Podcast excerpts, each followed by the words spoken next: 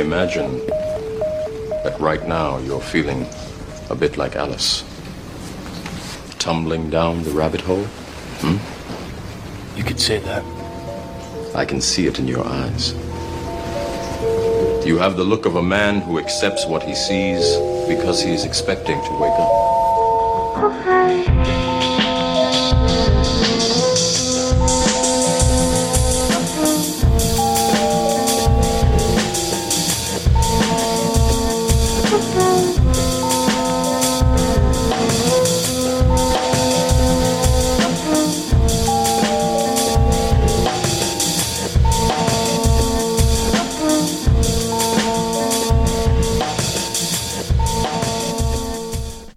Welcome to Team Rabbit Hole Edition two hundred fifty-two with Rena Monet, Renegade.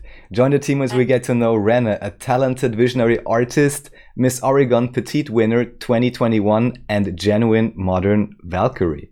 Welcome and well met. Thank you for having me.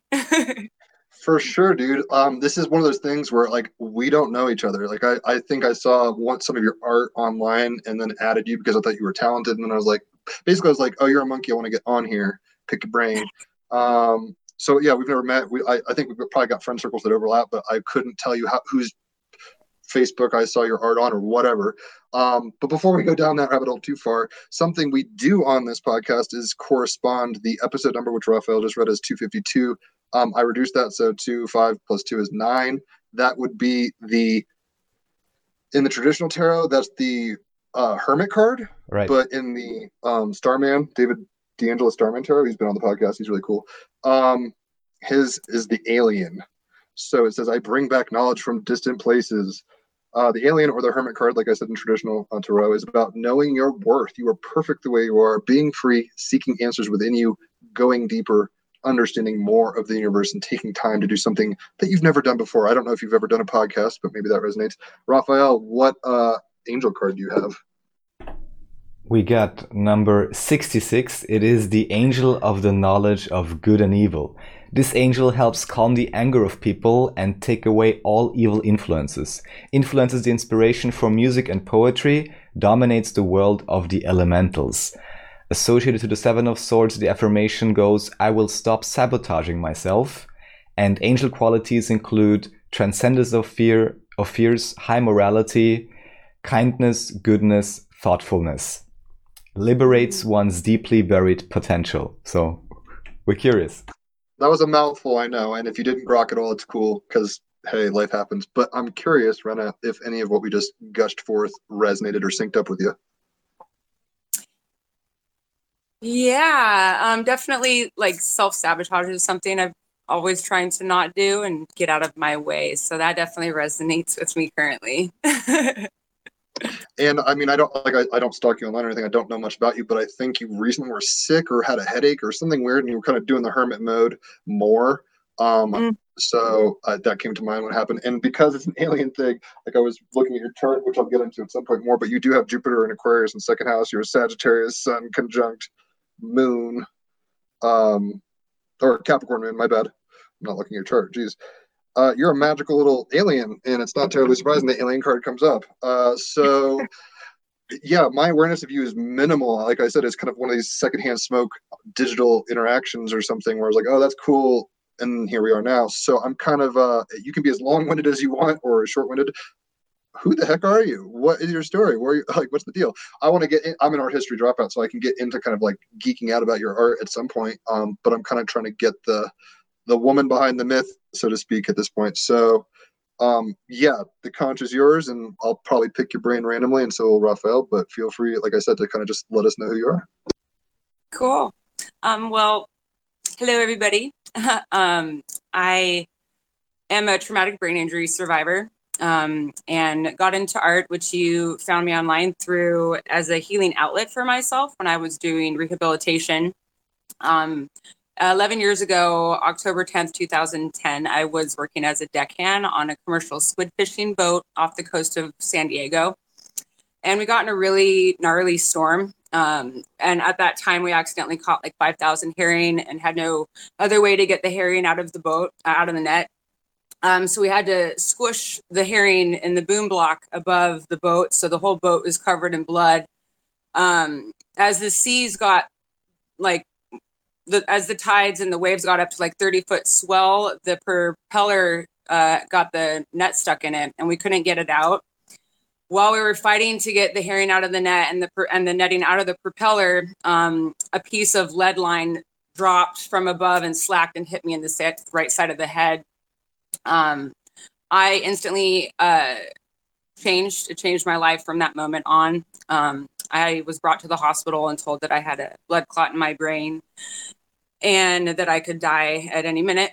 Um, luckily, it went away, but with it, it left me with stroke-like symptoms, long-term memory loss, and short-term memory loss, as well as fibromyalgia. All of that accumulated within six months. I had to get put into a traumatic brain injury hospital to live as an inpatient, um, to relearn how to talk, walk, uh, do basic human things. I couldn't, I forgot, I had so much pride then before, um, because before I was a fisherman, I was a professional actress and model in Hollywood. Um, I was Miss Alaska, Hawaiian Tropic, two thousand three, and then Miss International. Teen Alaska. I'm not trying to interrupt you. We got to pull all the way back. All right. So clearly, like the accent's a big deal, and we'll get to that. Like, yeah, and okay. Just very briefly before like, I forget, um, because there's always interesting things with these cards. So the angel you drew, one of the angel qualities, also says uh, neurotechnology and high initiation. So I'm sure you'll talk more about that. But I was just like, this is very interesting. All right, so it's my. I should have set you up better for this. I should say, where did you? Where were you born? What culture were you in? Let's like do a whole biography. Like, what kind of shit okay. were you into as a kid? like, cool, clearly you cool. were doing mo- mis- like pageantry or whatever in Alaska. So, I want to get to like how you got to where you are now. Clearly, post uh, like the art is engendered through the accent and stuff like that. But you're more complicated than that. So let's pull all the way back and start okay. at, you know, the first reel or whatever. Uh, Go for it. So where you were born in Alaska, I'm pretty sure, right? Start there. Yeah, I was um I was raised by two awesome hippie parents in a cottage with no electricity or running water until I was eight on an island called Kupernof across from the village of Petersburg, which is in southeast Alaska. Um, my my cottage was only accessible by boat, a skiff, and my mom would put me and my brother in a bucket and on in a backpack on her belly to drive the boat every day to and from work.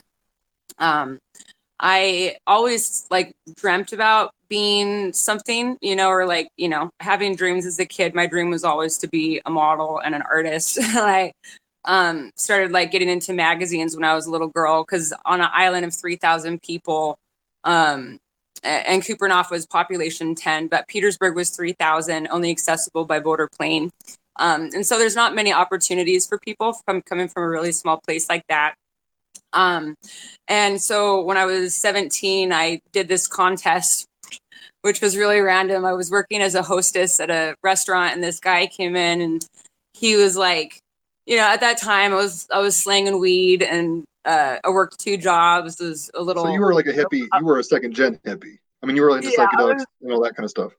Totally. Totally. I didn't try psychedelics, um, at a young age, but I definitely was smoking weed. Um, Just, you know, I, I skipping, met this guy skipping. in Canada and learned how to get them anyways. But um, I was at this at this uh, this restaurant and this guy came in. He's like, you, you should do this pageant. And I was, you know, seventeen. I couldn't go to a bar without a chaperone. So I convinced my mother to go with me and I ended up winning, which was a shock because I was the youngest girl. I was the only girl with short hair and I was a redhead at the time. I was a little ruthless hustler back then. Um, so I didn't, I was pretty blown away that I won Capricorn the title Moon, for Southeast. Like you're a hustler, what? Don't doubt it. I said, you're a Capricorn Moon, you're a hustler, don't doubt it. Yeah. Queen Bee, Queen Bee for sure. I love it. Yeah. And I, I won that. And then I ended up winning the whole state as uh, Miss Alaska, Hawaiian Tropic. And um, in the competition in Hawaii, I met the this agency in Hollywood and um, started doing photo shoots and then found out about another pageant for the petite international women. It's for women under five foot four of all body types. um, all ethnicities, and it's to promote positive beauty and body positiveness, um, because most women that are in pageants are above five eight to five nine and higher. And so this is an opportunity for young women, I mean, sorry, small women to make big moves. Um, and so with those uh, titles, I'm, I decided to move to California and chase the uh, entertainment industry dream of being an actress and a model. And I ended up La-la getting into Ma- uh, Maxim um, and doing a movie. I was on a bunch of T V shows, um, Tyra Banks show. I was on the uh, I was on the Tyra Banks show representing like white women. The reality show. America. The reality Tyra Banks thing. Yeah. Like the beauty yeah. thing. Okay, then, so, um, I mean, I'm a guy. I don't watch all that kind of stuff, but I know about it. Like, cool. That's dope. Yeah, what the fuck? I'm not too fond of her. I've never I mean, been so discriminated. Oh, really? Why? What happened? I mean, be as honest as you want. If you want to plead the fifth, you can. Well, it was just really interesting. It being like, I didn't realize it was pretty, she, she basically kind of convinced me to come on to the show to show the positive side of what Wicca is. And it turned out being like a Jerry Springer episode where there was three white witches, three, two black witches. And then she brought on a Satanist to try and bash us all when Satanism has nothing to do with the craft. And so it was really um, hard for me. I left crying, and I didn't realize, of course, that it's a Christian show, so there's going to be a lot of biasness and misunderstandings towards um, my religion, which is pagan white Wicca. Um, but there are three types of Wicca, and that was like the main thing that I was promoting was the awareness of that during that time. So it was just a really hard realization being on that show with her. And uh, um, not to get too such, when did you get into Wicca? Was that like your parents were into it and then you did it, or yeah. were you just on the island, you know, smoking weed and the otter said do this, or how did it work? um, it was it actually I was a, always a very sensitive, uh, intuitive child, and so my mom gave me the opportunity to figure out what my religion was. So she gave me all kinds of books on everything from Jewish to, you know, Buddhism, Wicca, paganism, Christianity. Uh, she really wanted me to be open to finding something that really resonated with me. And Wicca and paganism just really, rec- uh, you know, hit home, because my nature is the going, nature is my church, and going out in the forest is where I find I can talk to my God or the spirits um, in a more direct way. Yeah, that's what's yeah. up. I don't know too many Wiccans. Um, my I think my fiance started with that. Um, I don't think she would claim herself as that now. Uh, we've had Hannah Harkness, a comedian on from Brooklyn. She's a she's a Wiccan, self-proclaimed. Uh, I appreciate it. It's kind of like, you know, to me, I never got into it. I was raised Christian. I still kind of identify with it to a point, but I mean, I'm doing psychedelics and clearly not. Would you maybe like to mention the di- differentiation that you were going on about? Because I, I'm not so deep yeah, the into schools, it. I don't, I'm not, yeah. Tell us a little about Wicca. We're gonna see, don't feel like we're interrupting you, but I'm like, all right, pause. Let's let's blow that up for a second, and we'll keep going. And I also just saw something in your chart that you'll find very profound, because your accident was in your chart, but we'll get into it in a second. So uh, never think like, why did this happen? It's like, this was in your chart. Like, this is your uh, head injury. Let's put it that way. Uh, but I'll get into it in a second. So um, yeah, what are the branches of Wicca? There's white, I guess. Yeah, there's white, um, which is, you know, doing doing good, not harming anybody, not changing anybody's things. Uh, it's just basically a, a very positive lifestyle, recognizing recognizing nature and the gods of the earth. And um, I uh, I'm also a descendant of uh, Bru- uh, Robert the Bruce, um, and I guess Ivar the Boneless, who is a Viking uh, son of Ragnar. Uh, so I've always been kind of into the Norse and mystical fantasy stuff since a child. And um, and so I, I definitely found white Wicca to be more of a thing for me also, which could basically just also be uh, cons- uh, titled as paganism. Black witches, um, they meddle with people's lives. They... They're very aware of the dark, the white and the dark, of course, just as much as white Wiccans should be. Um, but they they do cause harm on people. And there's there's three laws. There's a there's a Wiccan Rede of twelve rules. One of the one of the big ones is do as you will as long as you harm none. And that is one rule that they don't really follow. But of course, that's just, you don't really w- want to go and piss off a black witch, because they're the Sith Lords, right? I mean, it's like the left hand yeah. path of Wicca. Yeah. It's really different. Like when I did the Tyra show, the black witches freaked me out more than the Satanist people did. Um, because like Satanism is definitely not something that we believe in. That's a Christian belief. Well, we believe in the dark and the light sides, and that's very obviously here on earth. We are in heaven and hell at the same time, and we choose to be a part of what we want to be. Green witches are herbalists, potion workers, um, nature nature people. Hufflepuff. Um, yeah, which I also, you know, I have a huge garden and go mushroom hunting. I'm a forager, so I could consider myself that too. But really, all in all, I'm just spiritual. Um, Word. And try and recognize the different realms and dimensions in that on, on this planet. You had said earlier that the uh, the island you lived on had a population of ten, so it was like your family and like some other family, or how'd that work?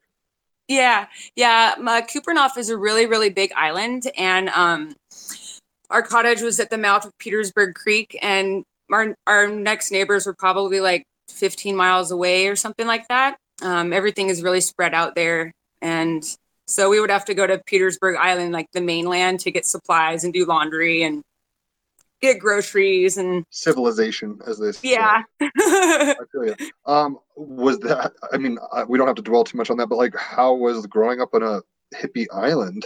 I mean, were there any memories where like, holy shit, I'm swimming with orcas all the time? Like, wow. I've been to one festival. Ironically, I'm a musician into psychedelics. I've only been to a, a festival right before COVID in on Orcas Island called Imagine, I think it was called. Uh, Imagine cool. Festival. I wanted so, to do that one. It was dope. I got uh, actually somebody who's been on the podcast was like, I don't know how he knew this, but he's like, I because I'm I talk a lot on Facebook and stupid shit. And he's like, he hit me up. He's like, I know you've never been to a festival. You want to volunteer and work at this thing, and we go for free. And I was like, sure. Uh, it was a really fun time. I actually was, was in Seattle for a week or two, Portland, checked out the Pacific Northwest, all that jazz. But um, yeah, no, it's a very different environment. Uh, Vancouver, B C, is like one of my favorite cities. I've been there. I used to live in Hawaii, so when I flew back, I flew there. Um, but what are, yeah, they know how to party. Memories? They're always smiling. I love Canadians. they're, they're all right. Uh, yeah. So, um, yeah, like if I mean, we don't have to go deep into it, but like, are there any standout memories where like, holy shit, one year the island almost burned down, or like, like you, clearly you're going through a lot of different, like there's no firemen or paramedics or, you know, it's like you're on yeah. your own. Kind of sounds like. It was very interesting. Our uh, our movie theater was in the auditorium, and it was weird for me because I just got back from Alaska, and it was the first time I've been back since my brain injury. Um, when I got taken out of the hospital, I had to go under the care of my mother um, and go back home and live with her because I was, you know, uh, basically kind of like a child. Um, I wasn't in control of my emotions. I um, would, yeah, I, I had. a lot of cognitive impairments. So I had to be under her care. And so going back recently and having a lot of these memories come back, like going out on the boat and what that was like and all of the different survival things that we have to be aware of. And, um, you know, to be prepared for anything because the weather can change really fast and you could, you know, not have a blanket on you or, you know, not have a lighter and you, maybe your outboard goes out and you're stuck in the water and it pushes you upstream uh, from the current and then no one knows where you are. Like survival things like letting someone know where you're going and if there's like an E T A to for when you get there and stuff. Um, it's very, th- uh, yeah, it's, it's pretty interesting because it was really, it was just really nice to be reminded that I come from such a natural place. It's really simple. Um, and it's such a safe area up there. Uh, absolutely a blessing. It's like Nordic. I mean, it's like America, Nordic. Like it's basically the same thing as Norway and um, Scandinavia, essentially, like our version yeah. of it. Um, Actually, my town was a Norwegian town too, so we, have, we do a Viking festival on Mayfest, and everybody dresses up like Vikings, and it's very Viking themed. It's really cute. Between your genetics, it seems, and your choice of manifesting in this three D uh, in Alaska with a Viking town, it seems you kind of set the tone for your uh, trip. Um, totally. So, yeah, like, I mean, not many people, like, were you homeschooled? Were you always going back to town to do shit in town? Or were you kind of reclusive hermit card? I mean, you got the hermit card, not surprising. Yeah. You guys were living in a hermitage. Yeah, I wasn't homeschooled. Um, definitely not. I wish I was though. Um, but I did get to learn a lot of, you know, things outside of nature, uh, taught a lot more that people should teach children in school. Word. So we can go all the way back to seventeen. This guy grooms you at some levels, like go to L A, you go to fucking L A. What the heck? Talk about culture shock. Like, yeah, Jesus Christ, I can't weird. even imagine. So what, how'd that go?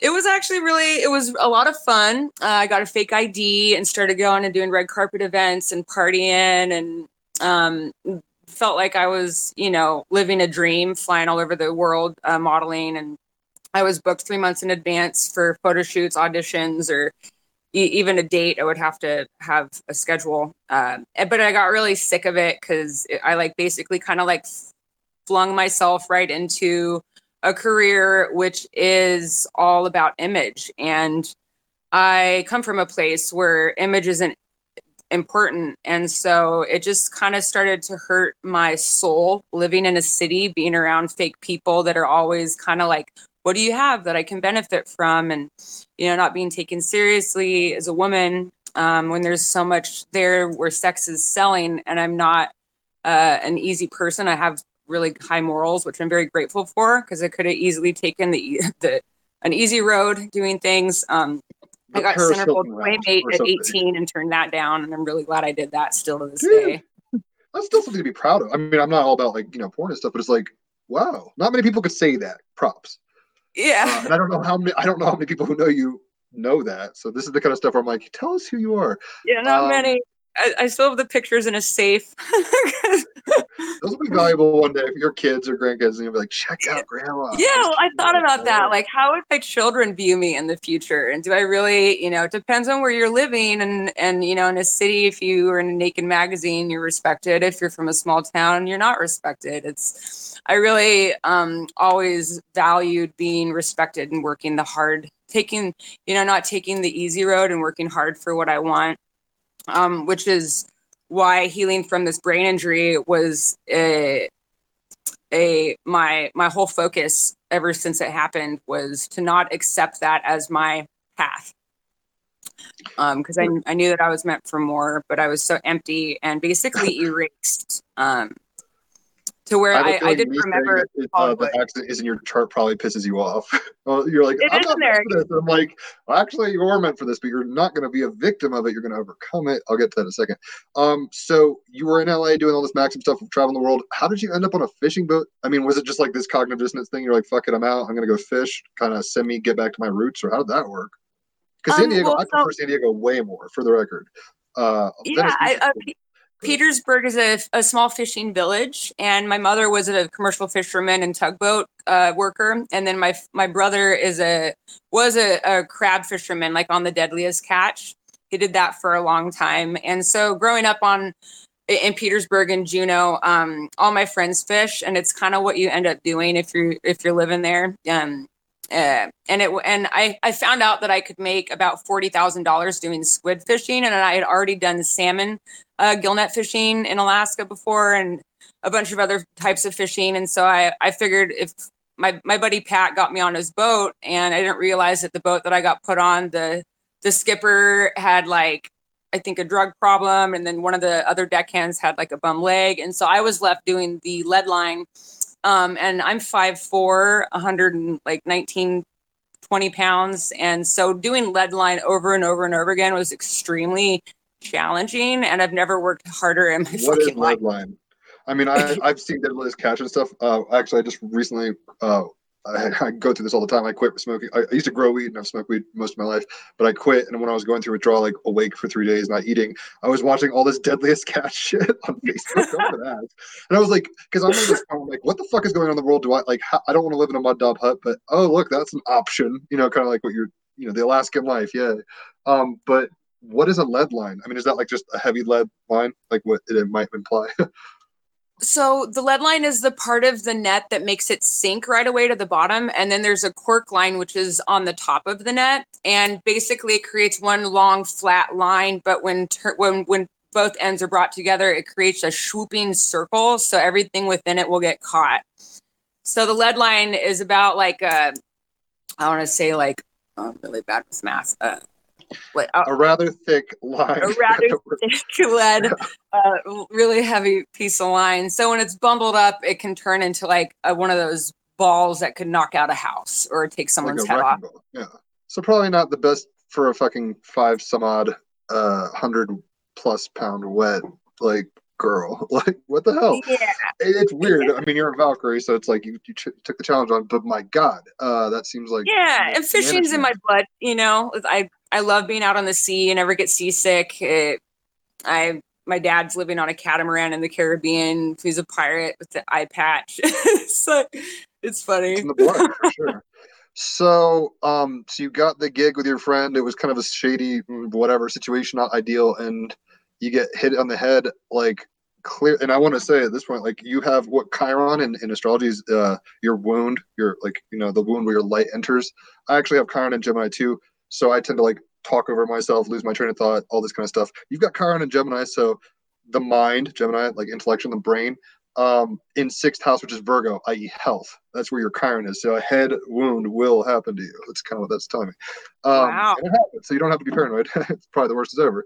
But um, it, yeah. So you had this accident. Clearly, probably one of the more defining moments of your life. Were you, before we keep going, were you artistic before this, or was this the therapy got you like cognitive again necessarily?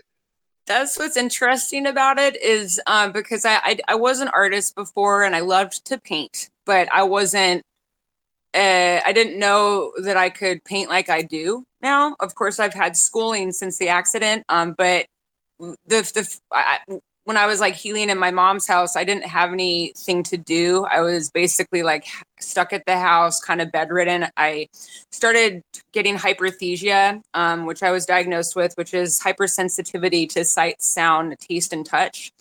Um, so I couldn't really handle going out in daylight without sunglasses. I couldn't handle being touched. I couldn't handle a lot of the people's emotions around me. I was becoming, I guess what most people would call an empath, very sensitive to people's Uh, vibe. And so I just stayed at home and started painting things, which kind of like helped me escape from my depression and my my grief, because I was grieving really hard, like not being able to remember who I was, because I would study myself on Facebook every day um, and try and remember who old Rena was. And then I would Google her and study all the videos and all the all the things that I did, because um, It, I just couldn't connect with that woman, uh, you know, the, the model, the actress. That's surreal, like, dude.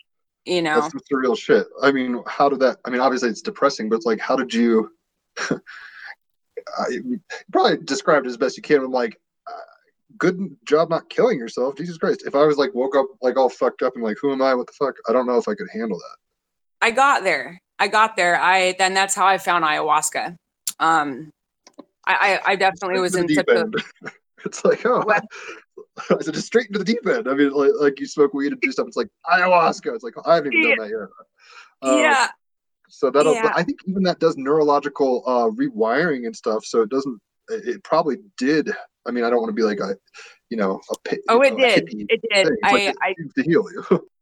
Yeah, it definitely did. Um, but like, it was, it was honestly remarkable because I, I was, I was definitely in a, such a bad place. I kept trying to live a life uh, where denying that I had a brain injury, denying that I wasn't remember anything, relationships, conversations, lovers, um, just would forget stuff. And uh, I I got to such a dark place that a friend was like, Rena, like you really should find, you sh- you sh- I think you need to sit with a shaman. Um, so I got invited into a group, and in that ceremony, um, you know, I, I, no, this was actually in Grass Valley. I, I live on the Oregon coast here. Um, I bought a house with the settlement money from the uh, accident. Yeah. So, so you're not in Alaska anymore. Basically, I just have in my mind you're like this heavy Alaskan person, but you just basically revisited, revisited for the first time in a long time. So, okay, continental American, West Coaster, Grass Valley, California. Yeah. The shamans yeah. exist. Yeah, I still live in the boonies. Uh, I have an ocean view where there's mushrooms all over, and not not many people nearby. So that's really nice for me. Um, kind of still feel like I'm in Alaska and stuff. Um, but I ended up going to, yeah, Grass Valley several times for several different ceremonies. And, you know, when when I surrendered to myself um, and basically told her, like, I am about to kill myself. No one would, will want me this way. Who would ever love me when I don't know who I am, when I feel like I've had a walk-in, when I have to completely relearn everything from cooking to driving to what what love is, what is what are the seven deadlies, what does hate feel like, what does jealousy feel like, What does the word no mean? Yes mean? What is Disney uh, movies? Yeah. New, all movies are new for me. That's pretty cool, though. New music, everyone's like, yo, we know you used to like Daft Punk, but check this shit out. Dude, it w- I would leave it on replay and not even fucking recognize it, that it was the same song playing over and over again for a while. Luckily, my memory has gotten a lot better. Um, now I could say that after testing, out of out of five things that a human can do, I could, like, if we're having a conversation, I can remember three of the five things, um, unless it's like repetitive and uh, re- I really make sure that it sticks. Well, props even further than for you coming on here, because I'm sure there's some kind of apprehension. I mean, like, I'm just like, hey, let's talk or whatever. It's like, that's not necessarily the easiest thing for you. Um, yeah, not I mean, not everyone, even without everyone. any injury, is able to follow all the rabbit holes either I or Jim like to go down in one sentence, you know? So that's so awesome. Have you yeah. tripped before ayahuasca? Pardon? Um, I might. Had you tr- like halluc- you smoked weed and stuff, but you said you didn't really like do psych like uh, entheogens or whatever, like hard hallucinogenic psychedelics. Um, was ayahuasca like the first major kind of trip episode you've ever had, or had you dabbled before that? Yeah, well, I, that was the first time doing Aya. Um, I after the accident, I kind of went and searched for myself, because I I had this like epiphany: if I don't know who I am, who do I want to be? Like, who am I? What now the world is really open, and I viewed it completely differently. Like, everything is so beautiful. Everything is so like, what, what do I want to do? What is the world? And so I, I bought a, a ticket to this festival called Envision Festival in Costa Rica. And it was my really first pretty, time. Uh, design. Oh, the, uh, it's the amazing. Thing. Yeah, yeah, yeah. That's nice. Yeah, it was it was epic. And it was like first time like baby bird left the nest from mom. And at that time I was twenty-seven. Um, I got hit in the head when I was twenty-five. Um, and so like by twenty, I think twenty-seven or twenty-eight, I don't remember, but about four or five years after the accident, I decided I was ready to kind of like go try and be by, you know, be independent, because I lost my independence. I had to depend on my mother for everything, which was a big ego blow, going from being a professional model and actress to debilitated, um, which made me very grateful and very have a, a massive amount of compassion that have had to overcome obstacles in their life that no one would ever understand. Um, because five point three million citizens, that's two percent of the population, are living with a disability as a result of the T B I. And nobody really talks about it.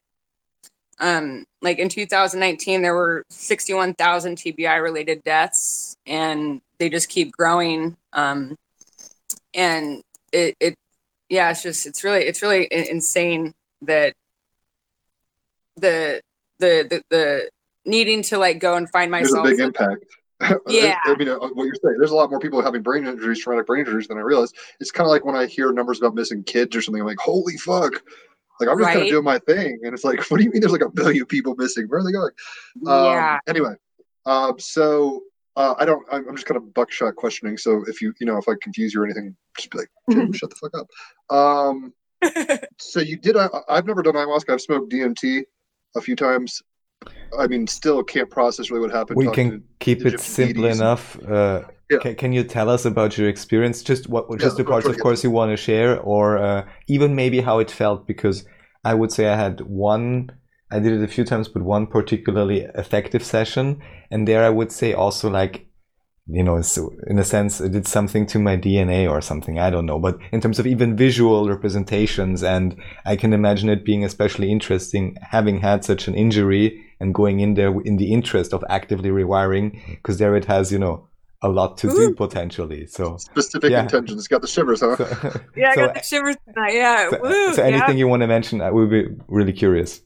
Sure, I'll tell you the story. Um, So, so when I went in, uh, you know, drank, drank the tea and surrendered to Aya, I, I told her that I really needed to love myself more. I needed to find my purpose, why I'm here, why I didn't die. Cause I really wish I had died on the boat. No one wants to be a walking empty, um, like fifty first dates. Right.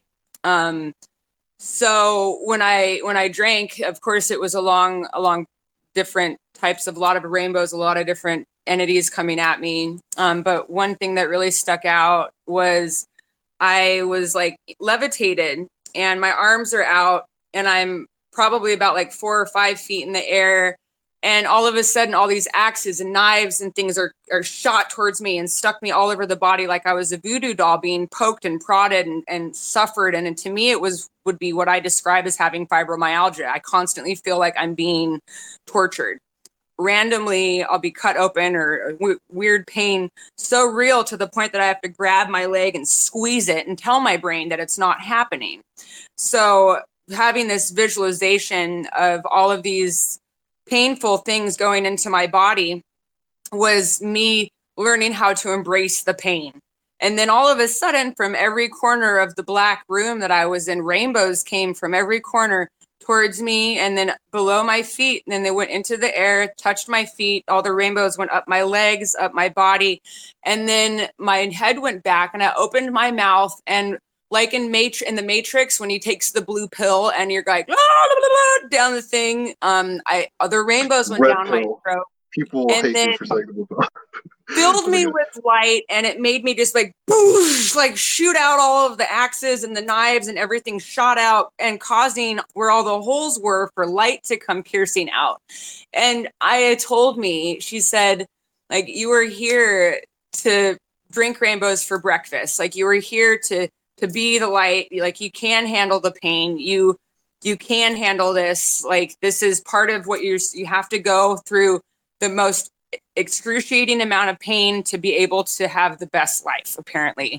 And of course, uh, I was just like blown away by the healing of that, because I felt like I was filled with light and rainbows, and all of a sudden I was like, you know, just kind of knew that whatever, that, that I could tell myself that I was better. And so I started convincing, you know, positive reinforcement, positive self-talk, telling myself that I didn't have a brain injury, telling myself that I could be anything I wanted, that I could, I could heal, that I could remember again, that I did deserve love, that I could be anybody, even if I, you know, was in my own way and felt like I had a disability. I could really convince myself that.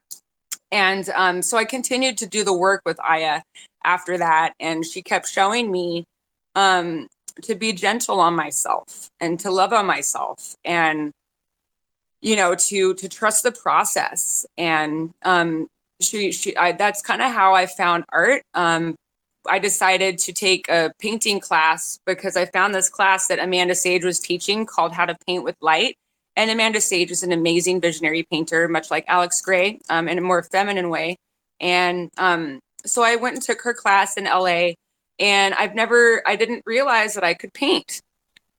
I was blown away by this painting I painted of myself with a third eye. It was a self-portrait, and I still haven't finished it yet, but I, I it was so mind-boggling for me to see that I could paint like this, because I didn't remember. Um, I also just, I didn't know what I was capable of. And so I was so blown away by that and realized that maybe this is the one thing I'm good at and can remember.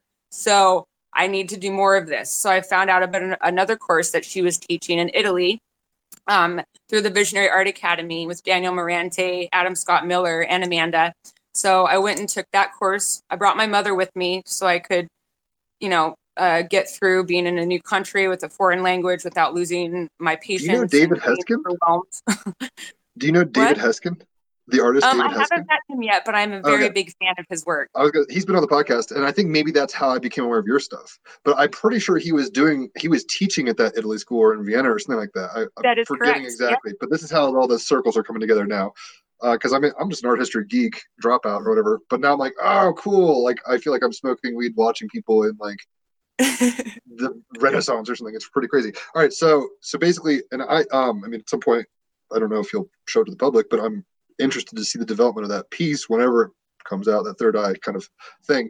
So you basically are like, holy shit, I've got the superpowers. I'm looking at your chart again, and I mean, I'm, I'm not trying to interrupt you a bunch. Hopefully that's not throwing your style. Um, but you've got twelfth house uh, Venus. Like, you really do know how to see the beauty in all things. So that whole vision of like the darkness being transmuted. Um, you have Scorpio and Pluto, which is a generational thing. So do I in tenth house. You're here to do the business of transmutation. I mean, you're here to change quite a bit. So that whole ayahuasca trip seems appropriate, however you want to put that, apt. Um, I don't know Amanda Sage personally, but I, I know her art. We'll have to try to get her on here at some point. She seems cool. Um, so she encouraged you to make art. I didn't mean to cut you off. I was just like, wait a second, that Italy thing sounds familiar. Um, so you went to the Italy place. Mom went to. Hopefully, she had a Bella had a good time. Hopefully, but um, yeah, keep going. I didn't mean to cut you off there, but something triggered me. I was like, wait, I know I've heard of that school of uh, art school.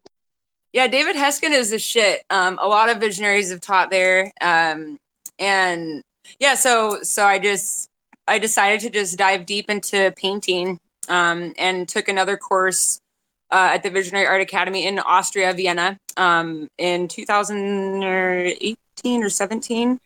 And that was really cool. It was during one of the winters that was the coldest ever. So it was being an Alaskan, I was shocked at how cold it was there. Oh my God. Freezing, but it's I got crazy. A lot of art done. And I was in Switzerland in twenty seventeen for the whole year, so uh, it's not as bad as Austria probably, but it's striking how cold it can be. Like one doesn't think, uh, especially it's weird because I think Alaska's cold, but because of the moisture, it kind of changes a little. Kind of like England's mm-hmm. cold, I guess, but it's not that bad. Whereas once you start getting into these higher mountain regions, it gets like uh, dry, you know, and very yeah. uh, biting a little more. Um, So, uh, yeah, I don't mean to keep uh, – I'm a Gemini. This is Gemini Life. I just randomly ask questions. Rafael, before I give her back the conch, is there anything she said or you want to ask? You've been very quiet. No, you're doing just, good. Uh, oh, you're having fun. I know, I know. I know. I'm listening now, and I'm just thinking you certainly met some of my friends if you've been at the academy. So yeah. uh, Circles. Yeah. So we're, cool. we're all, all connected. Yeah, it's a small world. That, and I feel so blessed to be a part of it, you know, a, a community because, yeah. What were some of the uh, highlights? I mean, you don't have to geek out too hard in terms of jargon. I might grok what you're saying, but non-art art. I'm not a fine artist. I'm just an art, you know, an observer of fine art, that is, art history. Um, what were some of the techniques that were new to you that you might be incorporating now? Um, mm. Obviously, you're a visionary artist now, so it's like something triggered you, and here you are. But um, were You, you see what I'm kind of saying. Were there any moments you're like, oh shit, cubism, I'm on? Like, you know, what were some totally. techniques or perspectives that maybe shape what you're up to now? I want to geek out on your art specifically later, but I'm kind of doing a bad D J mixing up with questions here. Oh, you're good. You're doing good. Um, I, I love doing the M I S H technique. Uh, and then I found out about intuitive painting um, because I, I, I'm from a very intuitive family, and so opening myself to channel uh, for some of my pieces has been really weird and bizarre, uh, and I've been kind of experimenting with that sometimes, uh, microdosing mushrooms and trying to channel different things to see what comes forward for different paintings. Some paintings are very opposite uh, emotions and vibrations because uh, I do paint a lot of like vibrations and, and I do a lot of layering of rainbows. And then the M I S H technique is painting with, with light, um, where you paint with white uh, and then you add color to it and you keep painting on top of it and do a layer push pull thing, which can be really fun. And then mystical art, you know, just trying to, trying to just pump out the paintings and stay motivated during COVID is definitely uh, been interesting to kind of go through the different techniques I've used and, and see what would be fun and and yeah. You can now um not that it matters, but like uh Albert Durer and M C Escher both have my birthday and Big Three. So it's like art is dope. I can't speak for all. I'm sure you guys have birthdays with famous people or whatever, but it's like art is what's up. And it's always funny because I can't really draw. I'm a musician more than a conversationalist or whatever. Um so it's really always really I don't even know. It doesn't get me high, but it's very intriguing, I guess you could say, to see the machinations of how you guys are operating in your field. Um, because it's not a quality set of skills that I have necessarily.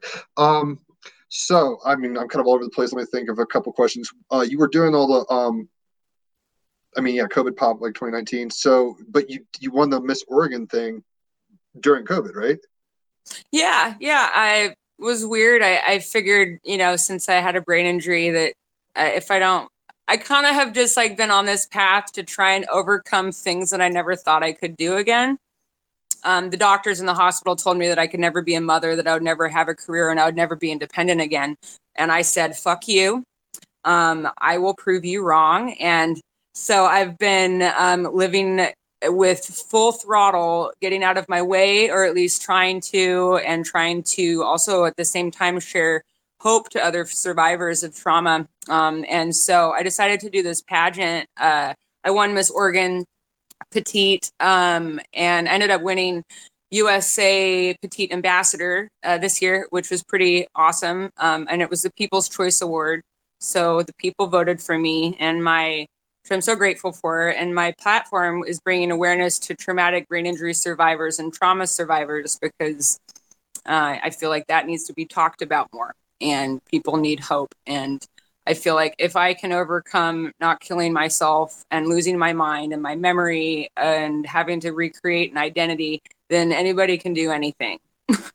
And, you know, art is healing. And I think that that's really important to share right now, because people are at home and we all need an outlet. And I think art can really help people um, to find a way of self-expression and, you know, transcendental escape for themselves. And, you know, even if you microdose or, or try psychedelics, that they're, yeah, there's a lot of different ways that we can do self-work and, and healing. So that's kind of been like my platform uh, through winning Miss Ambassador. And that's, that's what's up. I mean, yeah, having a voice, uh, you're doing the good work. I mean, it's one thing to like do the catharsis for yourself, but it's another thing to like show people what's possible for them, for themselves. So mm-hmm. uh, way to be a, a way shower. Um, I'm looking at, I mean, I don't know all your pieces by name or anything, and I'm just kind of looking through some of your art. Um, what, I guess I could click one and be like, what was that about? Um, what, what have you been up to? I, because I, I haven't, honestly, I haven't like geeked out over all your, I was just like, oh, we got to get her on. She's on the wave. Um, I'm cool. Now I'm seeing all the pagan kind of elements in the Wicca. It's like nature. Okay, for sure, for sure, for sure. And I saw that before, but I don't know what I was saying. Um, what? Uh, yeah. I have several paintings that have like three light beings in them. Um, I call them yeah, the, the the light workers. Okay, keep going with that. And Raphael might want to talk about channeling with you at some point, because he channels, so maybe he can give you some advice. It's not something I do. I do a lot of psychedelics, but I don't tra- I don't, you know, cool. Like, I guess what's yeah, channeling, I guess. I'm just currently astounded at the very first results when I'm looking up your name actually is your um, movie stuff, which is awesome. Oh, cool. Why you still have red hair, yeah? Because it was like, I want to see visionary art. No, but there's only pictures of you because you're a model as well. Oh, but there's the art. Yeah. Okay, from the third row. So it's it's there. Yeah, it's there. Nice. Yeah. Oh, my. So you were talking about the uh, lightnings. I didn't mean to interrupt you. Or yeah, yeah. Um. So when I uh, when I went to Italy with my mother, um, I, I created this painting, which was a vision that came to me in a dream. Um, and usually a lot of my my uh, my downloads happen in dream state or a very lucid astral visit or someplace that I've traveled to. Um, and so I've been kind of experimenting with a lot of uh, mind-bending techniques, which have created the, this one painting that's called Lightworkers, which is three light beings that are uh, standing over me naked on the table. And they're basically recalibrating me to be sent back to Earth as a rainbow worker. Um, and in that painting, there's a naked child uh, because I was reborn like a child, and a little butterfly that represents sharing my knowledge like a butterfly, you know, very gently coming, touching you very lightly, and then going on my way, not rubbing things in your face, just making presence known and, and transformation known. And so some of my, then like a few months later, um, it's just really interesting. Some of my art are like premonitions for myself that I don't really realize what I'm creating um, or what I'm about to work through, through working through a painting. Um, and then so another painting I did has those three same light workers, and that one is called Ancient Future.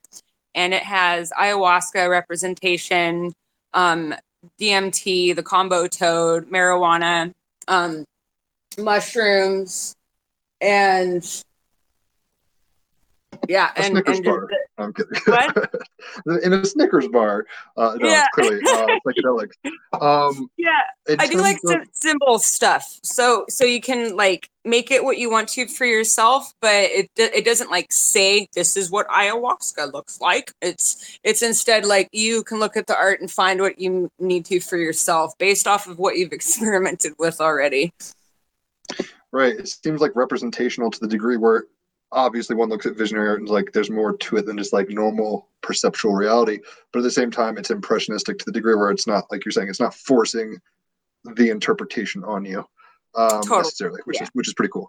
Um, I I'm just thinking of things I want to ask you, but I'm kind of spacing because I, I quit uh, smoking. Wow, I love the elephant. I'm just looking at your website. Oh my god, oh, so, cool. such a nice. Goodness. Ganesh is a big thing for Raphael. Yeah, exactly. Yeah. So I was gonna say, oh, yeah, I'm um, talking about memory. Bad pun, maybe. But yeah. Thank you.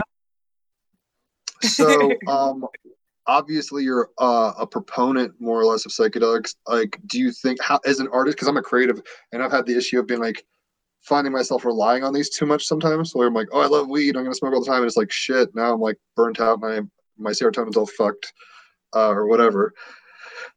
Um, hold on, I think my internet stopped.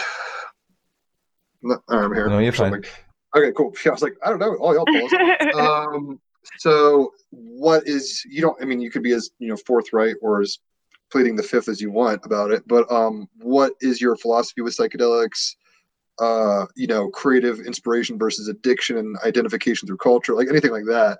Um, because mm-hmm. I'm at a point right now where I'm like, oh, you know what? I grew weed. I've smoked since I was fifteen. I'm thirty-six now. It's like, I think I've got the lesson on that. Mm-hmm. Um, whereas when I eat acid and stuff, it's like, whoa, that's what I want to be doing. Like, that's where I need to be going. It's comfortable mm-hmm. and fun to get high, and I'm not even going to hate on it in that sense. Like, it's better than, you know, if you're going to be a hedonist, like, that's a good vice, I guess you could put it that way. And it's not just a vice. There's a lot of value to cannabis. Um, Totally. But I'm just kind of I, curious I do, about your philosophy on that. Totally. I, I do support plant medicine um, in a safe environment. I think it's very important for people to do their homework before and make sure that you're with a safe shaman. Um, I've, I, I, as positive a, a, of experiences as I've had, I've also had some experiences with um, bunk shamans that are not there to hold a safe place for you. And it is very important for people. Can you tell us about that a little? Because I started yeah. ayahuasca. And I want to get like prepared and not just be like, oh, look, yeah, give yeah. me a gulp or whatever. Yeah. Um, I, I know that there's a lot of controversy around that, um, uh, especially some situations with other uh, other artists and people that um, that want to promote psychedelics. I, I do say that, yes, they're, they are very helpful and can be very healing. Um, it's just it's also g- g- important to be aware of, um, like w- make sure you know that the work that you want to do with it, make sure that you're in a safe environment, that you have a shaman to at least help you through things, that is a professional, will hold and open the circle and close the circle for you. Um, and is, you know, the, especially as a woman, um, knowing that you're w- in a safe place with someone that is there to help you, that's like absolutely vital. Um, because they can do more damage than they can good. Uh, my, what, my, I mean, you know, what was the experience yeah, my, that was bad? If it's not, if you don't want to go into it, if it's too traumatizing, don't. But I'm just I don't curious, mind sharing like, it. No, I think it's yeah. really important for people to know. Um, so I was in ceremony, and I there was a lot of new people, at least fifteen to twenty. The shaman was a female um, white woman, and Uh, I had been introduced to her through another friend who has worked with her before. Um, I found it extremely odd uh, that she opened this circle but then left and let her helpers go around and try and hold space for some people that started really freaking out. I realized that I was one of the few that had done it before, so a lot of people didn't know not to talk, not not you know. Of course, it's hard when you're like dying in your trip to keep your mouth shut from screaming because that's part of the work. But it's really important for you to be with the right people to hold space for you and to also keep a balance of the room for other people as well. Um, there, you know, uh, and it just was not a professional ceremony where there weren't windows open for the spirits to leave. So she didn't go around and smudge people. Uh, she was drinking whiskey after the ceremony and actually like left and went up to her room. And while a girl was having like a mental breakdown attack, I actually had to go up into my room. Eventually I had to take a shower and sit in the shower for like three hours to try and get myself in a good state of mind because it was, there was just so many, it was just not a safe circle to really help anybody do any work. And, um, and yeah, I, I, I really did kind of need that because as much as I do say that it was so life-changing for me and I, And it brought, it did bring my memories back. Doing ayahuasca actually started bringing memories back that my body remembered that my mind didn't. And that was why I loved doing it. But then I got to a point where I was like, do I want these old memories anymore? Cause I really like them. I, I, I like who I am now. At first I was grieving, but then I finally surrendered and said, okay, old Ren is dead. I, a new Ren is alive. I need to focus on her. And then the, Then I realized that I didn't need the medicine as much as I did. And then I also didn't want to take acid. I didn't need psychedelics because I was already living a psychedelic experience um, in my lifestyle and in my in my brain bending work is what I would call it, or, you know, painting visions and stuff. Yeah, yeah. yeah. And, and uh, so, yeah, I do. I do say, like, especially like microdosing mushrooms, I think is really beneficial. And I really am stoked that there's a lot of a lot of work going into that for, for people, for P T S D, so many things that, whew, that could be really helped with, um, you know, relationship therapy. I don't, I don't mind that Molly's used for that. I think it could be very beneficial. Of course, I'm not a doctor to say what is right or wrong. Um, and whoever needs what, right. But I think find what, what, do your research and find out what would work best for you and find someone that's, you know, um, medically uh capable of holding space or or just has the experience and and and dive deep into your healing. you know uh, I think that the mind is a very powerful tool and a little push doesn't hurt you. That's a bizarre story. It makes me like, I mean, I don't know the whole situation, but I'm like, damn. I mean, this is where I'm like, I want to go to like an authentic Peruvian man in the jungle, as opposed to like, I mean, I'm not saying this is what, if you were like up going upstairs and she's in a room drinking whiskey, it sounds like, and I'm not hating, but it's like, a, well, is this like yeah, a bunch of burners decided to keep doing this afterwards and they well, just kept the lifestyle going, or how was that? And that, that, that, so basically like some of the best I A circles I've been in, I've been involved in are actually in the States. Um, and they're not down there. I've heard some terrible things from some places in Peru where the shamans have taken advantage of people, um, that people have been, uh, raped while on the medicine. Um, I've, th- there's a lot of, of controversy and, and darkness also behind the use of, of, of things that they're not, uh, given in a positive way, you know? Um, and that's why, like, if you, I, I would always recommend like bringing a friend and like, you know, knowing maybe someone that has already had experience. Like I was invited into a circle where it was only invitation in, um, because it was, you know, it, it, it's illegal and not well, that part doesn't bother me as much. The legality of it's like whatever. I mean, that's never like, clearly people who are more hippies are like fuck it. Uh, yeah. I guess it's fucking with me. I've never done ayahuasca where it's like um, I had done L S D in high school. I went to a fish show in like two thousand three and like ate two tabs and was just like what the fuck and went out and I, I couldn't. Damn. Um, yeah, it was intense. So I didn't do acid for like like ten years or something. I was just like no no no I might do whatever. Um, and I'd smoked D M T in the meantime and was like, okay, this is cool, uh, but very overwhelming. But anyway, I got back to Denver and this Pisces girl that I had like a fling with um, was an acid head and I got some from her. And basically I was going to a Disco Biscuits concert like that night or something. And I ate it and I, uh, I don't know if you've ever been to Denver. I came up on Mile High Stadium's like driveway, which is like a black diamond on rollerblades without brakes, which is pretty intense. So I'm not trying to tell you a whole trip story, but the point is um, usually yeah. uh, and when I was like hanging out at Mile High Stadium, I was like hearing the thoughts of people. I can't imagine. And this is one of the things that makes me apprehensive about like group psychedelic work. I can't imagine like tripping face, like really hard like that with a bunch of people in the same space. I've always kind of done solo things like, oh, I'm in my room or I'm on a walk. Yeah. And, and like there, there are definitely like rules for that. Like, you know, don't touch the people around you, try and be quiet and still. Like they recommend you sit up in ceremony on the floor, legs crossed or however's comfortable for you, but not disturb anybody around you if you can. Um, Buddha statues. Which, that's all we want to hear. Nice. Yeah. Yeah. Yeah. Because it helps. Cause I don't think space. I can do that. Everybody's going mean, to have their own experience. Whenever I'm tripping by myself and doing whatever, it's like I'm very verbal, or I'm crying and thinking about music I'm listening, or whatever I'm doing. It's like I can't imagine just like keeping it in check, especially under such a profound uh, influence, yeah. like trip or whatever. It's like it doesn't seem like you know a bomb hit yeah. or whatever. It's it's pretty intense sounding. So. um Rafa, I'm kind of curious if you have anything you want to add or maybe suggest in terms of the channeling and our art and stuff like that, um, because that's more up your alley than mine.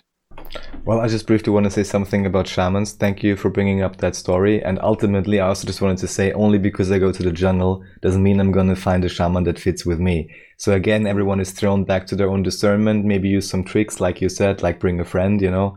And then, mm-hmm. and also in terms of experience, Jim, you know, in these states, I mean, it depends on your psychology, I guess, but it's also part of the process, or can be, that you're with others. Like in this one mm-hmm. experience, for example, this girl started crying right from the start. She didn't stop until the end. But the point mm-hmm. was to just accept that, and I was still having the best time, you know. And she mm-hmm. was fine afterwards too, even apologized. And I was like, oh, I kind of stopped hearing you after five minutes, you know. So, um, yeah. And in terms of art and channeling, I mean, the little I know about visionary art is that they're finally, it's, it's intertwined again. And what I like so much is it always reminds me also of this like old religious art. That's what I always think of. And to me, because the academy was in Vienna for many years, and when I realized, I, I was like, we're so blessed, you know, that a place like this exists and that people again are actively learning this. And uh, I've met several uh, visionary artists, and I think most of the art that I have is visionary art, yeah. And I think cool. It's just awesome that, you know, make the astral realm a he little bit more visible. Uh, no, it's it's just I always um, no, I always loved it the most, it. but that's the issue was before you could only find it as like religious art or something. There was no real definition of it. And then at least with the academy, it became clear, like there's a movement now, people are interested, and I'm like, of course, this is one of the best art styles, at least to my aesthetic. So yeah. Oh yeah, especially if one does. Yeah, it's a new movement. Well, it's yeah, weird it's... because what comes to mind is Tibetan uh, Buddhist art, which is very psychedelic, yeah, uh, right. but it's really hard to relate to as a Westerner. And I think what you're doing is more tapping into the post-Renaissance, you know, vibes in a. Ter- you know what I'm saying, right? It's like, I mean, art is art, mm-hmm. whatever, but it's like the particular iconogra- uh, iconography of the Tibetan Buddhist kind of thing, which is very psychedelic. Um, I don't know how many of us even know what's going on when we read, look at that or whatever. Whereas it seems with the energetic kind of, um, the visceral kind of light work you're doing, that makes more sense for the cultural framework that I'm working from. So I appreciate it as much, if not more. Um, we've had a Tibetan artist, a Tibetan Buddhist artist, calligrapher come on. Interesting guy. I'll send you that episode at some point. You might dig it. Um, but no, what I wasn't talking about, like channeling, is in terms of like, uh, oh, the muse has spoken to me. I was kind of meaning more, Raphael, like, did you have any advice as a person who channels consciously? Uh, she doesn't know you, but Raphael channels consciously, uh, like kind of like Bashar kind of style stuff. I don't, I mean, but then again, it's semantic. It's like when I'm talking, I'm channeling. What's not channeling in a sense. So um, you're open, yeah, also not, you're Raphael, open to the downloads to flow through you. Well, it's one of the downsides to being a double Gemini slash Mars Mercury conjunct in twelfth house. Uh, it's just, it's wide open. There's no boundaries, but that's, that's why It, this is why I'm talking to monkeys like you, because I'm like, y'all, I don't need to go to hell. Like, tell me how to avoid the pitfalls if possible. um, yeah. So yeah, I'll shut up. But Raphael, if there's anything that you wanted to, um, maybe not. I'm just curious because it's not something I can speak to in terms of like. But kindly define a question channel. If you want to ask about um, this. how, uh, it's not really. Uh, Rena, I don't know if you knew this, but Raphael channels. So the fact that you're channeling with your art and doing this kind of like the light beings and all that stuff, maybe you guys could. Right. On that. Okay. It's well, I, I can relate okay. To well, well, uh, I think anyone can. Anyone who's ever been excited can relate to channeling. So what I do is verbal channeling, but consciously. So not like Bashar, who's doing trance channeling. And yeah, I mean, to me, I think it's very simple. Just like, uh, like you said, it's, you know, opening yourself up, not feeling silly, and then you just choose whatever methodology fits, and it can be literally anything. And uh, yeah, I'm not sure how much to say about it. I mean, yeah, it's interesting. Cool. It's yeah, interesting. You guys can geek out. I don't have to ask all the questions. Like, feel free to cross-pollinate on your own, y'all. Um, no, I'm just kidding you shit. Uh, because there's certain domains of ontological or like phenomenological reality that I haven't necessarily experienced. So, you know, ayahuasca, I can't relate to that. I've smoked D M T, so I can kind of get it, but it's like, no, I don't know yet. Um, so I can't speak to that, whereas clearly, Raphael, you can. Um, So, I don't know, is there anything we can shoot the shit about, whatever, geek out about your art? Is there anything that we haven't talked about that you think is pressing in a in a sense that you want to, like, relate to people and express? Um, I don't know. Um, I guess, yeah, like, I, I, I one thing that I've really been missing is uh, festivals and, like, the connection with people, having conversations like this by being an artist and, like, you know, having the art up and being able to connect with people and hear their story based off of a painting. And um, it's really, I've really learned how vital and important that is, you know, and to support each other's creative endeavors and to be open to, to the transformation process of it. I can't wait to do more festivals again, but I, I'm a little, little afraid of them at the moment. Uh, so yeah, I just, why are you afraid of them? Oh, well, I just lost my father. Um, okay. And sorry. Uh, yeah, well, he was fighting cancer and then um, got the shot and died a week later. And I don't, of course, I don't think the shot helped the situation at all, but I will blame it on it. Um, and so I'm afraid of going out with, you know, the COVID stuff. And my father got, cere- my other dad got cerebral palsy from the shot. So just a really weird time. And it's been getting in the way of beautiful creative flow. It's been creating deeper, darker art, um, which is also a beautiful thing. Uh, I, I've been working on a painting called uh, Rainbow Bridge to Asgard, which is uh, five, oh. yeah, five-dimensional perspective of Asgard, which could also be known as heaven. Um, people say that the Rainbow Bridge, uh, that our dogs will be waiting for us there when we leave this realm, or that we'll meet our friends on Rainbow Bridge. And so I really wanted to create a beautiful world for all the people we've lost, and for, you know, to just kind of have a visual perspective of a beautiful place that we could possibly all go to. I just have an idea that somehow I believe this may be more important than ever, both for all those people that chose to depart this level of frequency, that no one feels scared for them or anything. Mm-hmm. However, also for what we can now collectively move towards if we master this current challenge, which I'm pretty sure we're gonna do, um, because for many people I think it's hard to imagine like what happens if we get through all of this and actually will have a free and healthy world, you know, because we never experienced it really in our lifetime. And uh, mm. I think yeah there's there, there's something there.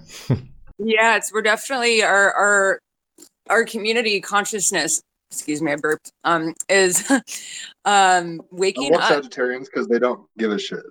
Yeah, we like, oh, okay, that's happened. And I'm not judging. I'm like, cool, good job. Yes, props. Yeah, it can get me into trouble sometimes. I'm a little too blunt. But yeah.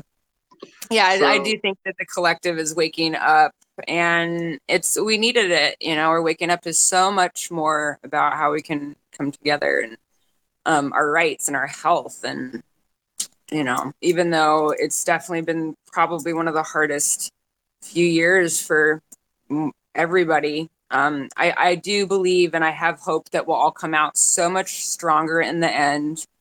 And yeah, I'm getting chills. Woo, truth bumps. But truth yeah, bumps. I believe I, I have I, to I believe feel that. that. Well, what, it's like Old Boy. There's a really good a Korean thriller. Uh, They made a remake of it. I wouldn't just watch that, but it came out in the mid nineties called Old Boy.